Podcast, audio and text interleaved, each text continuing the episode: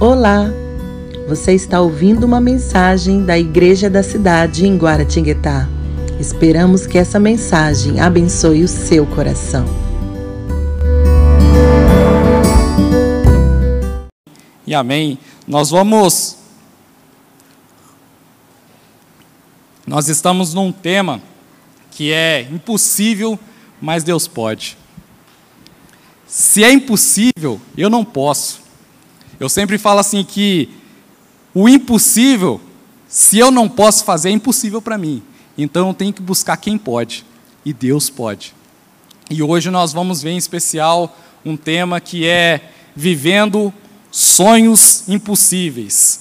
Em Juízes 7, de 12 a 14, se você quiser abrir a sua Bíblia, acessar a sua Bíblia ou também acompanhar aqui no telão, está escrito assim: Juízes 7, de 12 a 14. Os midianitas, os amalequitas e todos os outros povos que vinham do leste haviam se instalado no vale. Eram numerosos como nuvens de gafanhoto. Assim como não se pode contar a areia da praia, também não se podia contar os seus camelos. Gideão chegou bem no momento em que um homem estava contando o seu sonho a um amigo. Tive um sonho, dizia ele. Um pão de cevada vinha rolando dentro do acampamento midianita e atingiu a tenda com tanta força que ela tombou e se desmoronou. Seu amigo respondeu: Não pode ser outra coisa senão a espada de Gideão, filho de Joás, o israelita. Deus entregou os midianitas e todo o acampamento nas mãos dele. Louvado seja o Senhor. Então, só para a gente entender e contextualizar o que estava acontecendo aqui, Gideão ele estava para enfrentar uma grande batalha. A palavra fala que o número do exército inimigo era enorme, não se podia contar. E para enfrentar essa batalha, Deus falou assim: não, está muito fácil. Gideão, pega o seu exército, fala assim: quem tem medo, quem está fraco, quem não quer essa batalha, manda embora. Aí foi embora uma turma. Eu imagino Gideão, meu Deus, nós vamos enfrentar um grande número. As pessoas, nosso exército ainda está diminuindo. Aí Gideão ficou com uma quantidade menor. Depois Deus falou assim: ainda não está bom. Gideão manda o povo beber a água. Quem beber de um jeito, fica. Quem beber de outro, vai embora. Uns negócios assim. Gideão falou: vou fazer. Fez. E quando ele fez isso, ele ficou com um número bastante reduzido 300 homens. Imagina Gideão nessa situação, indo para enfrentar uma grande guerra, com um exército muito numeroso, e ele com poucas pessoas. E quando ele olha, se depara nessa situação, quando ele se vê nessa situação, o que acontece é que muitas vezes a gente começa a sentir alguns sentimentos que são naturais do ser humano. Sentimento de medo, sentimento de desânimo, querer voltar para trás, querer desistir. Agora imagina estar sonhando no meio de uma batalha. Como que eu vou poder sonhar com uma coisa boa se o que eu estou vendo são coisas ruins? O que eu estou vendo é dificuldade. Então, muitas vezes nós temos dificuldade de sonhar, nós temos dificuldade de visualizar o, o plano de Deus, de entrar no propósito de Deus, porque a, a condição que eu estou vivendo é tão ruim, é tão difícil. Às vezes é lá no seu trabalho, às vezes é na sua casa, dentro da sua casa, às vezes é com seus amigos. Você vive uma realidade tão difícil, de tanta escassez, que você não consegue nem sonhar com algo de bom acontecendo ali. E o sonho ele é extremamente importante para a nossa caminhada. Nós precisamos sonhar. Existem dois tipos de sonho.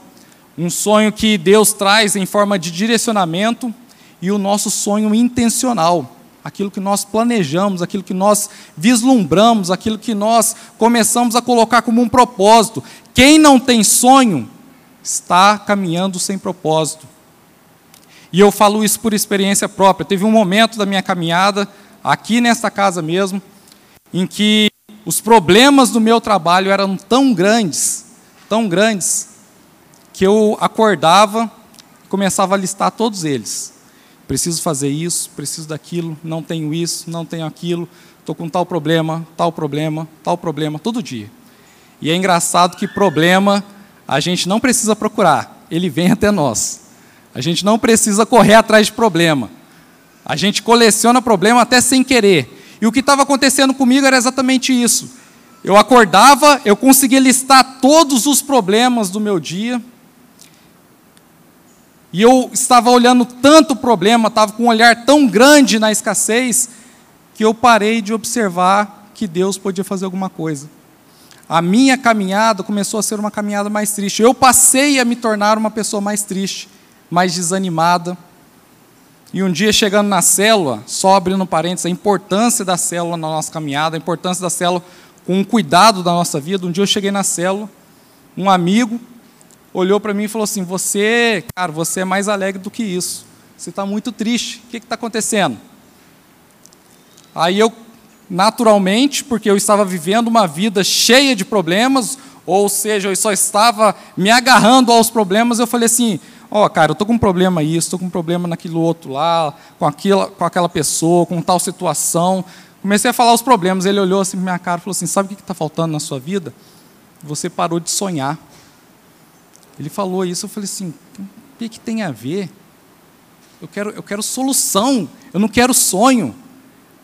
Aí ele falou assim, cara, vamos pedir oração para que você volte a sonhar.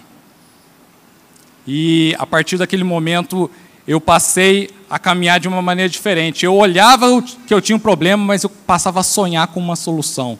Eu passava a imaginar, eu passava a vislumbrar, eu passava a ter um sonho intencional, eu passava a buscar sonho, e isso me dava propósito, isso me dava força para caminhar. Hoje eu olho para trás e eu tenho a lista de cada um daqueles meus problemas, eles estão riscados no meu caderno de oração, porque Deus me deu a vitória sobre cada uma daquelas situações. E é dessa maneira que Deus age nos nossos corações. Nós precisamos sonhar. O cristão precisa sonhar para ter uma caminhada de propósito, para ter uma caminhada firme, sem desânimo. E a situação, e é muito comum a gente entrar nessa situação, é difícil eu sonhar quando eu estou em guerra. É difícil sonhar quando a batalha é maior do que eu. É difícil sonhar, é difícil me alegrar quando tudo ao meu redor me faz ficar triste. Então nós vamos ver aqui alguns alguns princípios para a gente viver sonhos impossíveis com Deus. E o primeiro princípio, se você quiser anotar, é viva a realidade do sonho de Deus. Em Juízes capítulo 7, versículo 13, na parte A, está escrito assim: Gideão chegou bem no momento em que um homem estava contando seu sonho a um amigo. Tive um sonho, disse ele. Então nós precisamos viver o sonho de Deus. Eu falei aqui a respeito de você ter sonhos intencionais. Nós precisamos buscar isso e a melhor forma de nós buscarmos de nós buscarmos isso e viver isso, é viver não só o meu sonho, mas viver o sonho de Deus. Nós temos uma opinião para tudo. Tudo. Se eu descer aqui e perguntar para qualquer pessoa, qualquer coisa, ela tem uma opinião. Mesmo que ela fale assim, não sei dizer, é uma opinião. Nós temos opinião para tudo. E o que eu quero dizer para a sua vida é que Deus também tem uma opinião para a sua vida. Deus ele também tem um plano para a sua vida, Deus ele também tem um propósito para a sua vida. E eu vou fazer uma pergunta: você já perguntou para Deus qual é o sonho dele para você? Em momento que você não estiver sendo capaz de sonhar, em momento que você estiver enfrentando uma guerra e talvez você esteja vislumbrando somente derrota, pergunte para Deus, fala assim: Deus, qual é o seu sonho sobre essa situação? Qual é o seu propósito sobre essa situação? E viva o sonho de Deus. Ali o que aconteceu é que o desafio de Gideão era gigantesco. A realidade é que ele iria enfrentar uma grande guerra e com grande chance de derrota. Palavra fala que nem mesmo o camelo dos inimigos podiam ser contados, era como grão de areia de praia. Então a chance dele, o que ele estava para enfrentar, era, era muito maior que ele. Ele tinha um grande desafio, mas a realidade de Deus era outra. Quando nós estamos falando aqui, viver o sonho de Deus, viver o propósito de Deus, significa que o plano de Deus não tem a ver com a realidade desse mundo.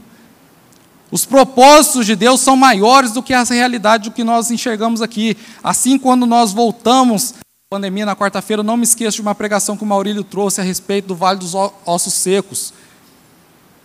Chega um momento em que o que nós enxergamos com os nossos olhos naturais não pode ser a sua identidade ou a sua realidade. E o que você não consegue enxergar com os seus olhos naturais, essa sim é a sua realidade. Não entendi nada, bagunçou minha cabeça. Como assim? O que eu não enxergo que é minha realidade? Às vezes nós estamos inseridos em, um momento, em uma situação tão difícil, tão pesada, com sentimentos ruins, em um ambiente de luta, em um ambiente de guerra, que nós passamos a só viver aquilo. Não é porque nós vivemos em um período de escassez, é que isso tem que entrar no nosso coração, é que isso vai definir a nossa vida, porque aquilo que o olho do homem não viu, aquilo que nós ainda nem sentimos no nosso coração, isso é o que Deus preparou para a nossa vida. Deus tem preparado grandes coisas, Deus tem preparado algo diferente. Se nós olhamos para o mundo e vemos uma crise econômica, se nós olhamos para o mundo, vemos uma crise de saúde, o que nós temos que encarar como realidade é que os céus não estão em crise. Eu não preciso viver essa realidade, mas eu posso viver a realidade do reino de Deus. Eu posso viver aquilo que Deus sonhou para mim. Eu posso viver aquilo que Deus planejou para mim. Viva o sonho de Deus, o que Deus sonhou para a sua vida. Pergunte para Deus, se agarre com Deus, fala assim: Deus, eu quero saber do seu sonho para mim.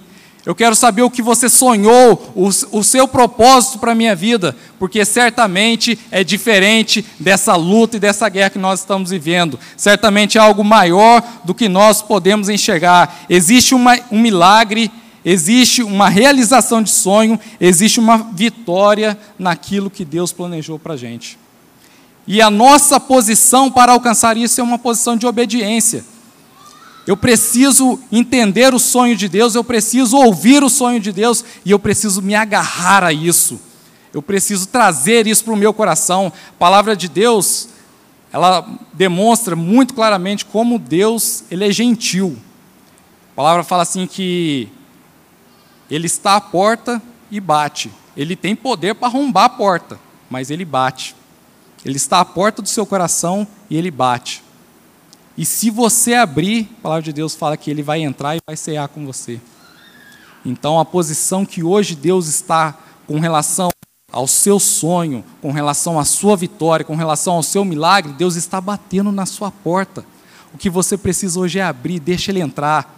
Deixa ele entrar, deixa ele entrar na sua situação do seu trabalho, deixa ele entrar na sua família, deixa ele entrar em todas as áreas da sua vida, que certamente você vai ver o milagre de Deus acontecendo com você, o milagre de Deus acontecendo com todos ao seu redor. E para que a gente viva sonhos impossíveis, nós vamos no segundo princípio, que é nunca caminhe sozinho. Em Juízes capítulo 7, versículo 14, na parte A, está escrito assim: Seu amigo respondeu: Não pode ser outra coisa senão a espada de Gideão, filho de Joás, o israelita. A importância de nós caminharmos com amigo. A palavra de Deus fala que ele se preocupa, que ele está aguardando para buscar uma igreja. Então nós precisamos fazer parte de um corpo, nós precisamos caminhar com, com pessoas. A palavra fala que é melhor caminhar dois do que caminhar sozinho, porque se um cair, o outro vai auxiliar. Não existe, não existe super-homem, não existe super-mulher ou mulher maravilha, não existe. Nós vamos nos sentir às vezes fraco, às vezes nós vamos sentir dúvida e nós precisamos ter alguém para caminhar sempre junto conosco. Nós precisamos de amigos, nós precisamos de companheiros, nós precisamos de liderança, nós precisamos de cuidado, nós precisamos nos colocar nessa situação. A palavra fala que quem teve o sonho não foi Gideão. Gideão, eu imagino a cabeça de Gideão preocupado com a guerra e seu exército só diminuindo, só diminuindo, só diminuindo. E ele, cara, vou ter que enfrentar aquela guerra, como que eu vou fazer isso? Aí Deus pegou e falou com um amigo dele. Um amigo dele teve um sonho, e outro companheiro que estava com ele falou assim: Olha, esse sonho é para você. Então a bênção de Deus ela se completa no corpo. Muitas vezes na nossa caminhada a gente tem um sentimento que ele muitas das vezes ele governa a nossa vida, governa as nossas decisões, que é o medo. Por exemplo, eu não sei porquê, eu morro de medo de pneu de carro. Eu olho pneu de carro, não sei se você sabia, mas pneu de carro é borracha. Eu, quando eu aprendi isso na escola, eu peguei a minha borracha de apagar e quebrei ela. Falei assim: meu Deus, eu ando num carro a 100 por hora, a mais de 100 por hora, e eu estou andando sobre borracha.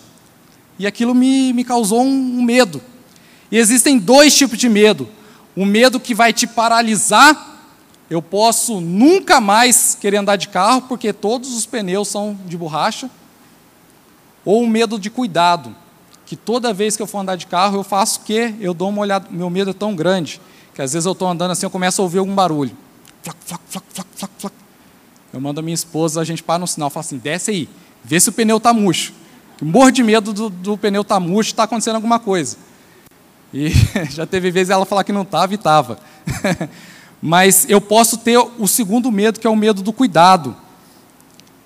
Eu tenho medo do pneu, mas isso não vai definir a minha escolha. Eu tenho medo de acontecer alguma coisa, mas eu não vou deixar de fazer aquilo por conta do meu medo. Eu vou tomar cuidado, eu vou tomar as minhas precauções, mas eu vou para cima. E uma das melhores formas para a gente enfrentar o medo é a gente ter alguém do lado. Quando a gente tem alguém do lado, você se sente seguro, você se sente preparado, você sabe assim: olha, eu não estou sozinho, o sentimento que você tem quando você sabe assim, olha, eu não estou sozinho. Se acontecer alguma coisa de ruim, alguém vai estar do meu lado me amparando, alguém vai estar do meu lado cuidando de mim. E a palavra de Deus demonstra que Gideão talvez ele até sentiu esse medo, porque Deus falou com ele a respeito disso. Enquanto Deus estava falando com ele em, no, em Juízes 7, 10, Deus falou assim para ele: Se você está com medo de atacá-lo, desça ao acampamento junto com seu servo desça ao acampamento junto com seu companheiro. Vai para cima com alguém. Se você está com medo, compartilha. Nós precisamos ter uma caminhada com amigos. Isso vai fortalecer a nossa vida, isso vai nos ajudar a sonhar mais forte, a sonhar mais alto. Você sabia que sonhar pequeno e sonhar grande dá o mesmo trabalho? Então vamos sonhar mais alto. Vamos sonhar com coisas maiores, com coisas mais extraordinárias, com coisas mais impossíveis. Porque a partir do momento que você sonha com coisas impossíveis, você vai se deparar com uma realidade. Ei, eu não posso sozinho, eu vou precisar de Deus. E você vai passar a buscar mais Deus, e com certeza Deus ele vai começar a agir de maneira mais extraordinária, de maneira mais exponencial na sua vida. E outra coisa importante para a nossa caminhada é que Deus, Ele seleciona pessoas para nós para que seja o suficiente pisar no terreno do nosso medo. Deus, Ele seleciona pessoas para nos abençoar. Quando nós chegamos aqui em Guará, eu e a minha esposa, nós não somos aqui. Eu não conhecia, nem, nem conhecia Guará. Só, só para mim aqui era só chegar de GPS, não sabia mesmo. Não sabia andar, não sabia nada. E nós nos preocupamos muito com isso, porque eu falei assim, cara, a gente vai chegar recém-casado, recém-casado tudo pode dar errado. Você pode brigar por pasta de dente, você pode brigar por tampa do vaso que não abaixa sozinho, você pode brigar por tudo. E nós estávamos numa cidade sozinhos, só nós dois. E quando nós chegamos aqui, a nossa principal oração é: nós queremos bons amigos, nós queremos uma boa família. E nós entendemos que nós não viemos para Guará por causa do meu trabalho ou por causa do trabalho dela, mas nós viemos para Guará porque nós precisávamos aprender com essa família. Nós precisávamos ter alguns amigos que nós tivemos aqui para nós crescer. Então Deus ele vai mandar pessoas para te abençoar, pessoas para acompanhar você e para que você possa crescer, para que você seja capaz de pisar firme no terreno da sua maior insegurança para que você seja capaz de enfrentar todas as suas guerras. E para finalizar, para que você possa viver os sonhos impossíveis de Deus, confie nos cuidados do reino. Em Juízes 7, 14, na parte B, está escrito assim: Deus entregou os medianitas e todo o acampamento nas mãos dele. Quem deu a vitória foi Deus. O que Gideão precisou fazer foi só ir lá e certificar. A vitória já estava na mão dele. Ele só foi lá e falou assim: ó, medianitas, me dão licença que a vitória é minha. A palavra fala que quando eles foram enfrentar, quando a gente fala de guerra, a gente logo pensa: espada, escudo, sangue voando para tudo quanto é lado, flecha, aquela brutalidade. Ele, quando eles foram enfrentar, eles pegaram trombetas, eles pegaram vasos de barro e desceram para o exército inimigo, tocando, imagina 300 homens tocando trombeta, tudo ao mesmo tempo. Fizeram um barulho tremendo, começaram a quebrar os vasos de barro na mão deles. O exército inimigo começou a ficar com medo, porque eles viram grande barulho, grande movimentação e começaram a fugir. Imagina você vencer uma guerra dessa maneira. Não tem como, se não for Deus agindo na sua vida. A banda, se quiser, pode subir.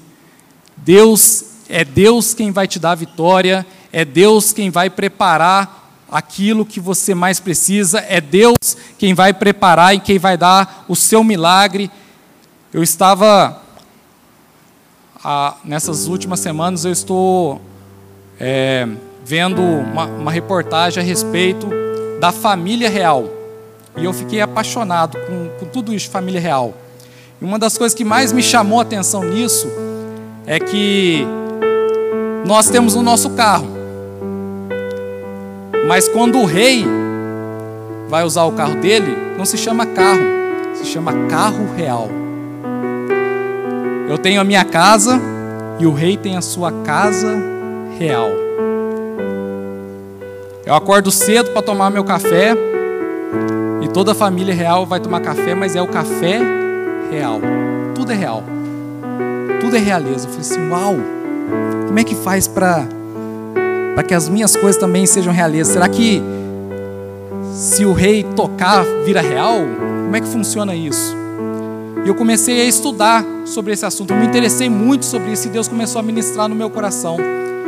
E o que eu descobri é que nada era do rei, da pessoa que estava com a coroa. Carro, o trono, o café da manhã deles, as roupas, tudo é do reino. O momento que eles deixarem a família real, eles perdem todos os benefícios.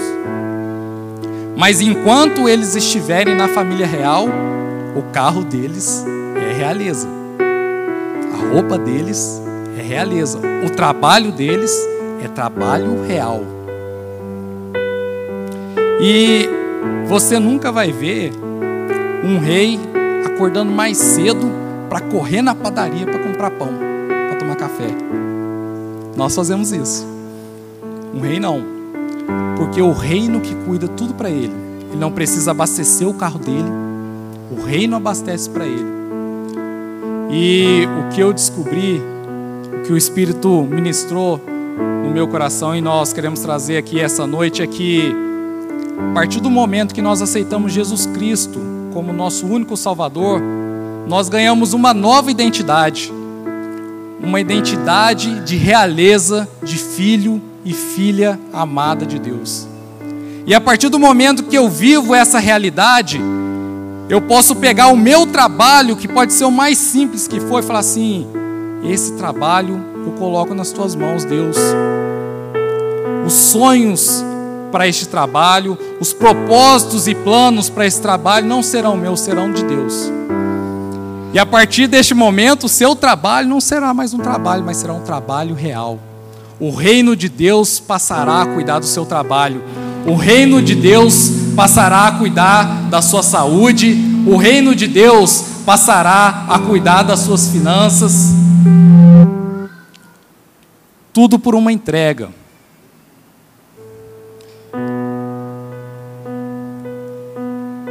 Isso significa fazer parte da realeza.